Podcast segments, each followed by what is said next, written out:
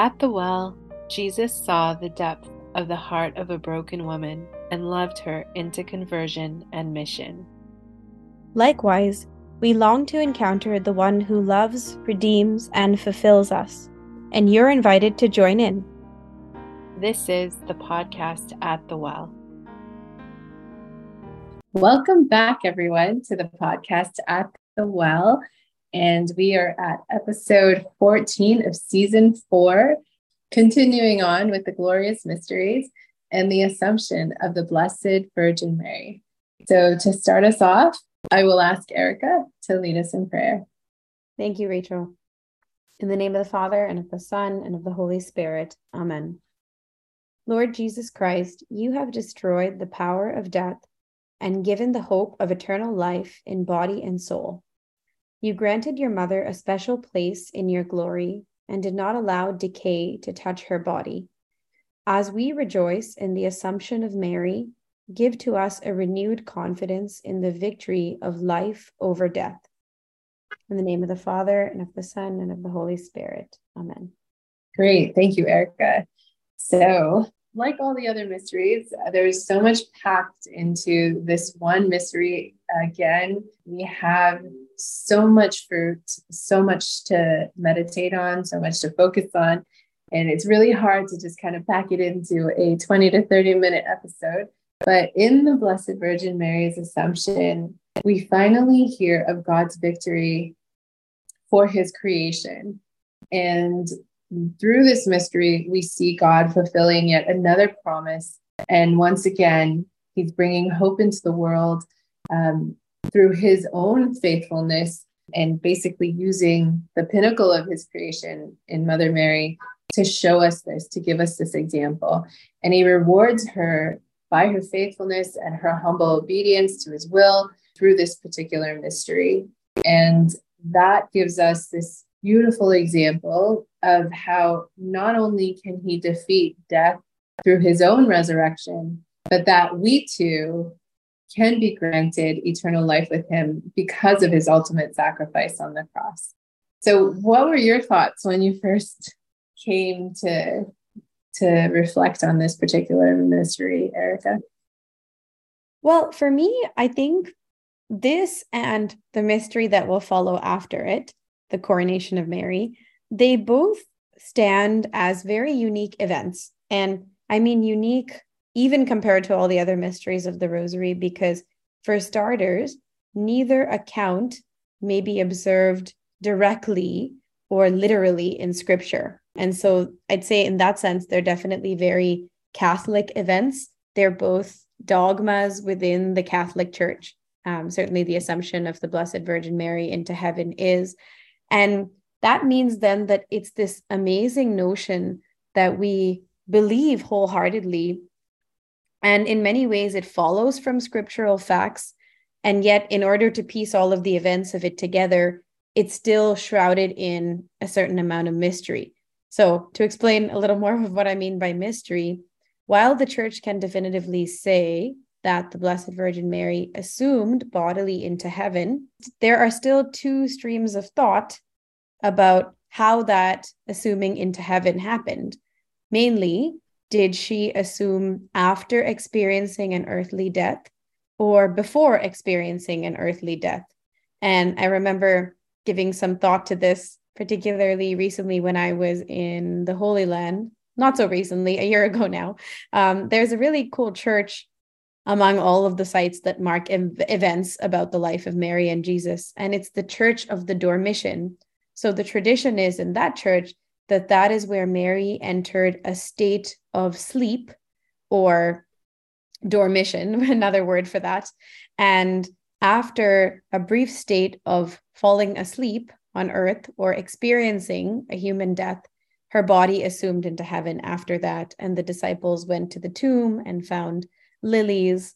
And so there, this particular mystery kind of intrigues me because I feel like there could be a variety of thoughts about how it happened, but the fact that it happened conveys this beauty. And for me, actually, a state of wonder. I would say wonder and amazement because for me to assert that Mary, a human being, just assumed into heaven is a great sign of hope that she sets the path that I am to follow. And I feel in this sense, Bishop Barron, um, in his reflections actually on YouTube on the Glorious mystery, states that Mary echoes what we will all experience at the resurrection of the dead. She is just the first recipient of the promises of Christ, which are life after death. And so she is the most immediate one to receive Christ's promises. But certainly, just in case I think that it's too aloof and far reaching and not for me, there is this great hope in this mystery that where she goes, we will all follow. And the pattern that she sets is intended for all of our lives to be patterned on. You know, it's funny that you say this because I think I was thinking along the same lines. Um, but before I get into that, I actually just wanted to insert um, in this particular episode, we're focusing more on some of our reflections from meditating on it.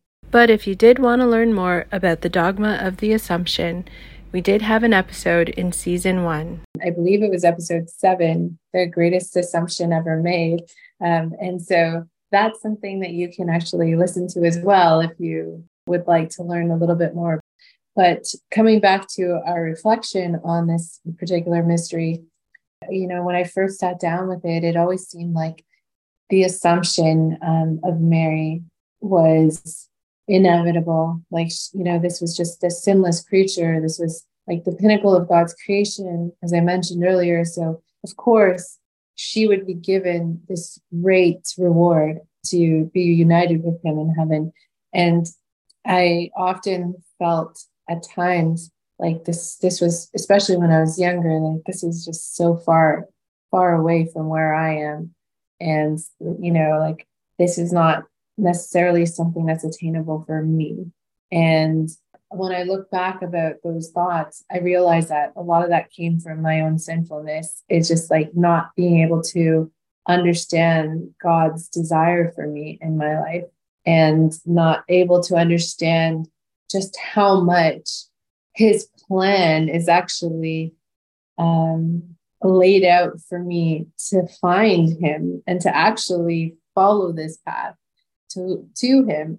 And so in my sinful state i have this distortion of understanding that you know perhaps he might not necessarily want me in heaven because of all the things that i've done but really and truly his will for us is actually for us to be justified purified and in a state of sinlessness eventually as we're refined, refined um, and purified in that way so that we can be reconciled with him for eternity.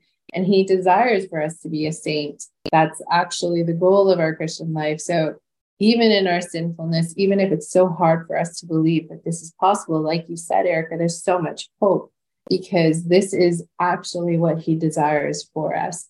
And if God desires this for us, then we better believe that he's going to make a way for it to happen.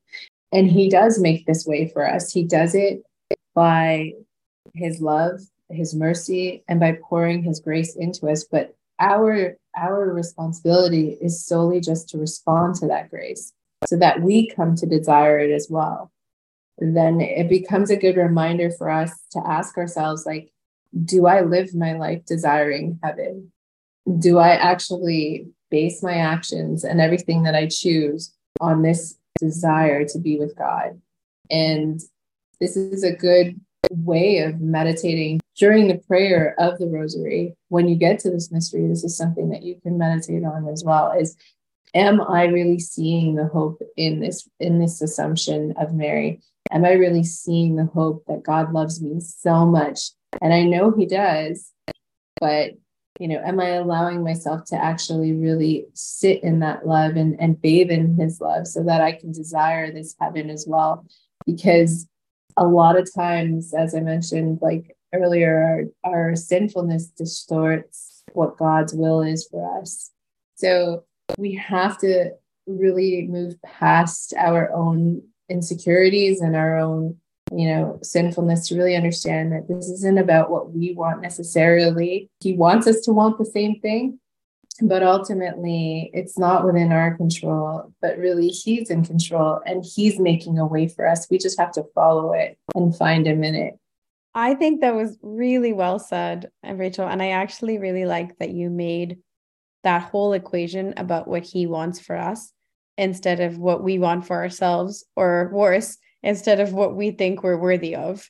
Because like you said it is so easy to get caught up in my own sinfulness especially when i think about the idea of assuming straight into heaven right? That that thought just fills right. me with how unworthy i am instantly of heaven or how far i am from the perfection that can only enter heaven. So it really is actually beautiful and i think liberating the way you you phrased that to say that this assumption that mary experiences first and jesus wants us to experience is far more about his will for us and what his grace can do in us than even what we think we can do and we think we're capable of.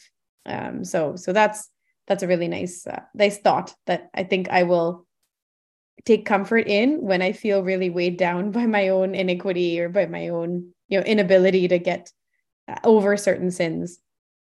Um and sorry and i think another really important point that you brought up, which I wanted to build on, was when it comes to desiring heaven, just in case that becomes abstract, what has really struck me lately is how desiring heaven is invariably about desiring our own death, right? We can't get to heaven until we die. And this can feel really alarming, I think, at any age of life uh, even when one is older and when it's expected, but it can definitely feel more and more shocking and uneasy when death is not something that was prepared for or thought of. And I remember recently um, feeling really sad about the news of a friend's wife uh, that I heard about who had cancer. And we don't quite know yet what the verdict is, and we pray for the best, but it sounds like the cancer could possibly be terminal and that will obviously result in her not having very long to live and you know leaving her husband and her children. And by everybody's estimation it will have been a death that seemed to have occurred way too soon. But i also know this person to be a person of faith and i'm sure you know many examples like this right? Of very devout people who seem like they died well before their time. But what i think is beautiful in that piece that i have to link in my mind is that while I'm saddened at the thought of this person dying, they and their entire faith experience have been preparing them well to die. And their trust in God is what allows them to not become attached to the time that they think they should die, but really leave that in the realm of God. And I can't think about two more interesting examples or extreme examples of that than actually Jesus and Mary. You have Jesus who dies in the prime of his life, intentionally at 33, uh, a time when maybe many would have thought that he should have gone on, done more, lived longer. And then you have Mary, who at least the church would say lives till an older age. We don't know how long, but some traditions say 72 years old. I think there's a Franciscan tradition that says she was with the disciples till into her older years. So maybe in her 70s. So that means she would have had a much longer life on earth than Jesus. Um, but I also think that she would have experienced many more sorrows and the problems that came with reaching that state in life, right? So they were taken at very different times. But I know that their attitude towards their death and the way they lived as if they just desired heaven and just desired to be with the Father, that motivation was actually the sole preoccupation of all of their thoughts. And my guess is it would have made everything that they went through on earth be something that they saw through the eyes of heaven and through what awaited them after death. Yeah, there's so much there in, in what you were saying, and it's beautiful. And I'm sorry to hear about your friend's wife and um, I'll keep them in prayer as well. Um, and, you know, but you're absolutely right. Like there's certain people, you know, that you hear about people praying for a happy death.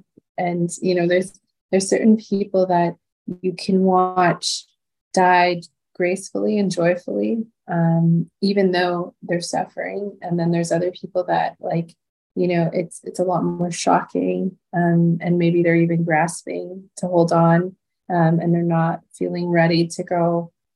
And perhaps, you know, they're. I find that a lot more sadder to observe in those moments because it seems almost a lot more painful um, for them and for those around them as well. This is something when we desire heaven, when we have this gift as Christians to desire another place to go to after this life, it's just such a hopeful gift um, because usually when I see that grasping of holding on to this life, it's generally because they're afraid of what comes next. This particular mystery, along with our faith, that really does prepare us for understanding that this is just the beginning in a lot of ways. What one thing that I wanted to build a little bit more on before we go today was just that we talk about this mystery and it's called the glorious assumption of Mother Mary or the glorious mystery and the assumption of the Blessed Virgin Mary. Um, but one key fact is that Mother Mary was assumed into heaven and was given this great reward for her obedience um, to God's will. But her immaculate conception, which allows for this assumption to happen into heaven, was given to her not by her own merit, but by Jesus's merits on the cross. It was through Christ that Mary became the first recipient of his promises. And this is important because it also speaks to the fact, again, that it's not us who's in control of doing X, Y, and Z and marking all the check boxes. You know, there's not like this set way that we can like make sure that this happens for us, but it's actually through Jesus' sacrifice on the cross that we are merited the potential to be reconciled with the Father in heaven. What you said serves as an important reminder that Mary assuming into heaven directly does not make her any less in need of Christ than we are in need of him, right? So he mediates her entire process to heaven and obviously her own virtues and, and attributes are the things that keep her from committing personal sin but this is through the merits of what Jesus accomplished in her, right? So I think it is important to see the whole thing as being led by Christ.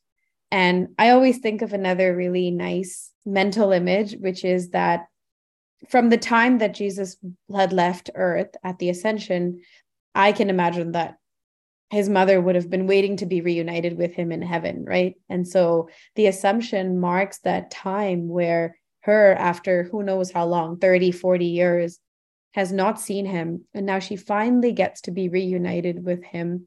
And what i think is even more beautiful than that is she gets to see him reveal her life to her she does not have infinite knowledge of god right that that he has but i think that moment of them meeting is that moment when all of her sorrows she has a lot of joys in her life, but she also has a lot of sorrows. So, in this moment, all of her sorrows are redeemed by him, and his light and the light of heaven can actually help her look back at her life, at the valley of tears, at the pains, at the times that the swords pierced her heart, and actually put them in light of all of the joys that heaven promises. And and now she can see all of that in light of what it is like to be with her son and rule forever and intercede for the people that are still on earth after her.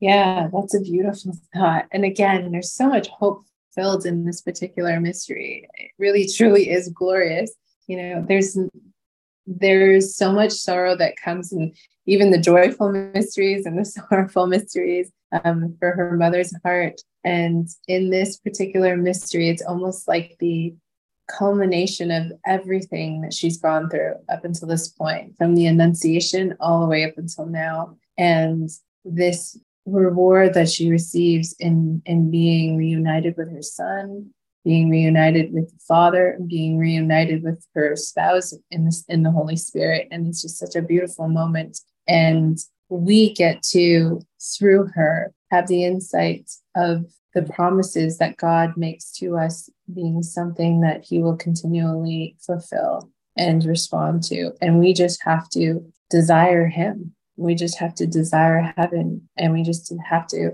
do what He wills for us to do, which is to seek Him, follow Him, and become saints ourselves. So I think this is a pretty good time to wrap up the episode. Any last thoughts that you might have, Erica? No, I, I think just that, as I was saying that last little bit about Mary's sorrows all being redeemed and her finally seeing sorrows in their appropriate place as being compared to the joys of heaven, it reminded me really nicely of this passage from Romans 8 18, where St. Paul says, I consider that the sufferings of this present time are not worth comparing with the glory about to be revealed in us. So I can imagine that there were many moments when Mother Mary held this thought close to her heart as she was going through the sufferings. And I think that this mystery can be a positive mystery of hope for us who are suffering like her, that um, the sufferings of this life will have a meaning and they will have their time of redemption when it is our time to go to heaven and when it is our time to die in the Lord.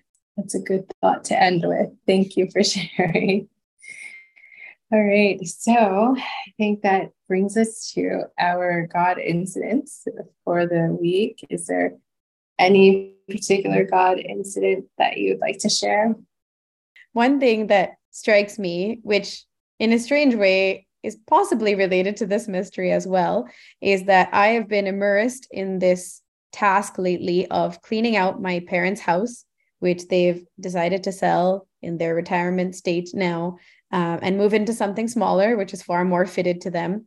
But in the process of cleaning out their house, it's let me think about the memories that our family has, but also all the stuff they have and the stuff I have. Um, and I don't know why, maybe my mind just goes to this but it actually makes me think about what I'm doing to be more detached from possessions and how that in turn is the thing that will prepare me for my own death, right? Knowing that I cannot take anything with me, knowing that I really need to spend my days focused on using the things that I have well, but not becoming attached to them.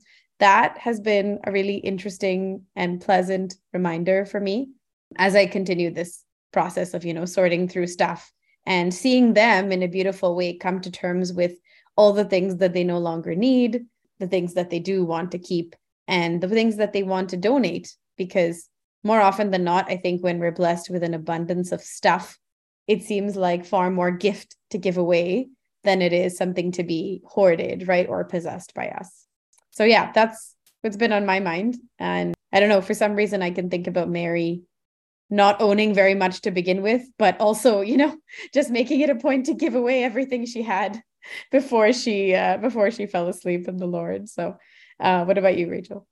Yeah, that's really interesting that you mentioned that because I've actually been doing a little bit of uh, house cleaning myself because my daughter's heading into her last year of high school, and you know she's kind of outgrown her her room that she has right now, and you know she had a childhood bed or a childlike bed. And you know she's a little she's moving into a different phase in life. So it was about really giving her the space that she needs to have a really successful final year in high school and something that she can also then easily either move on to university with or to continue to have a functional organized room for anything if she decides to stay as well. So it's been um, going through a lot of things, a lot of things that were the, the children, so like a lot of things that belonged to my kids when they were younger,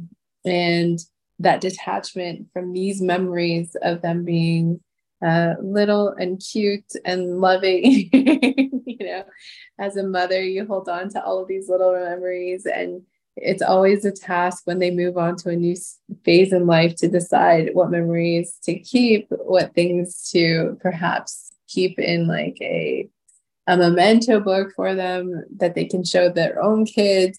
Um, but at the same time, you want to be realistic with, you know, what is necessary to keep and what's not, you know, and can we just take a picture of this and, and keep it in a photo album? So all of those things that you were talking about, it's very much in a similar way, um, but also preparing them for the next phase in life. And so being able to set them up for success um, and assessing their needs in this phase in life. And I imagine that that's a little bit of what God does for us too, is in every season of our life, what is it that we're going to need for this next stage, for this next struggle, for this next joy, for this next life changing event that might happen in our life?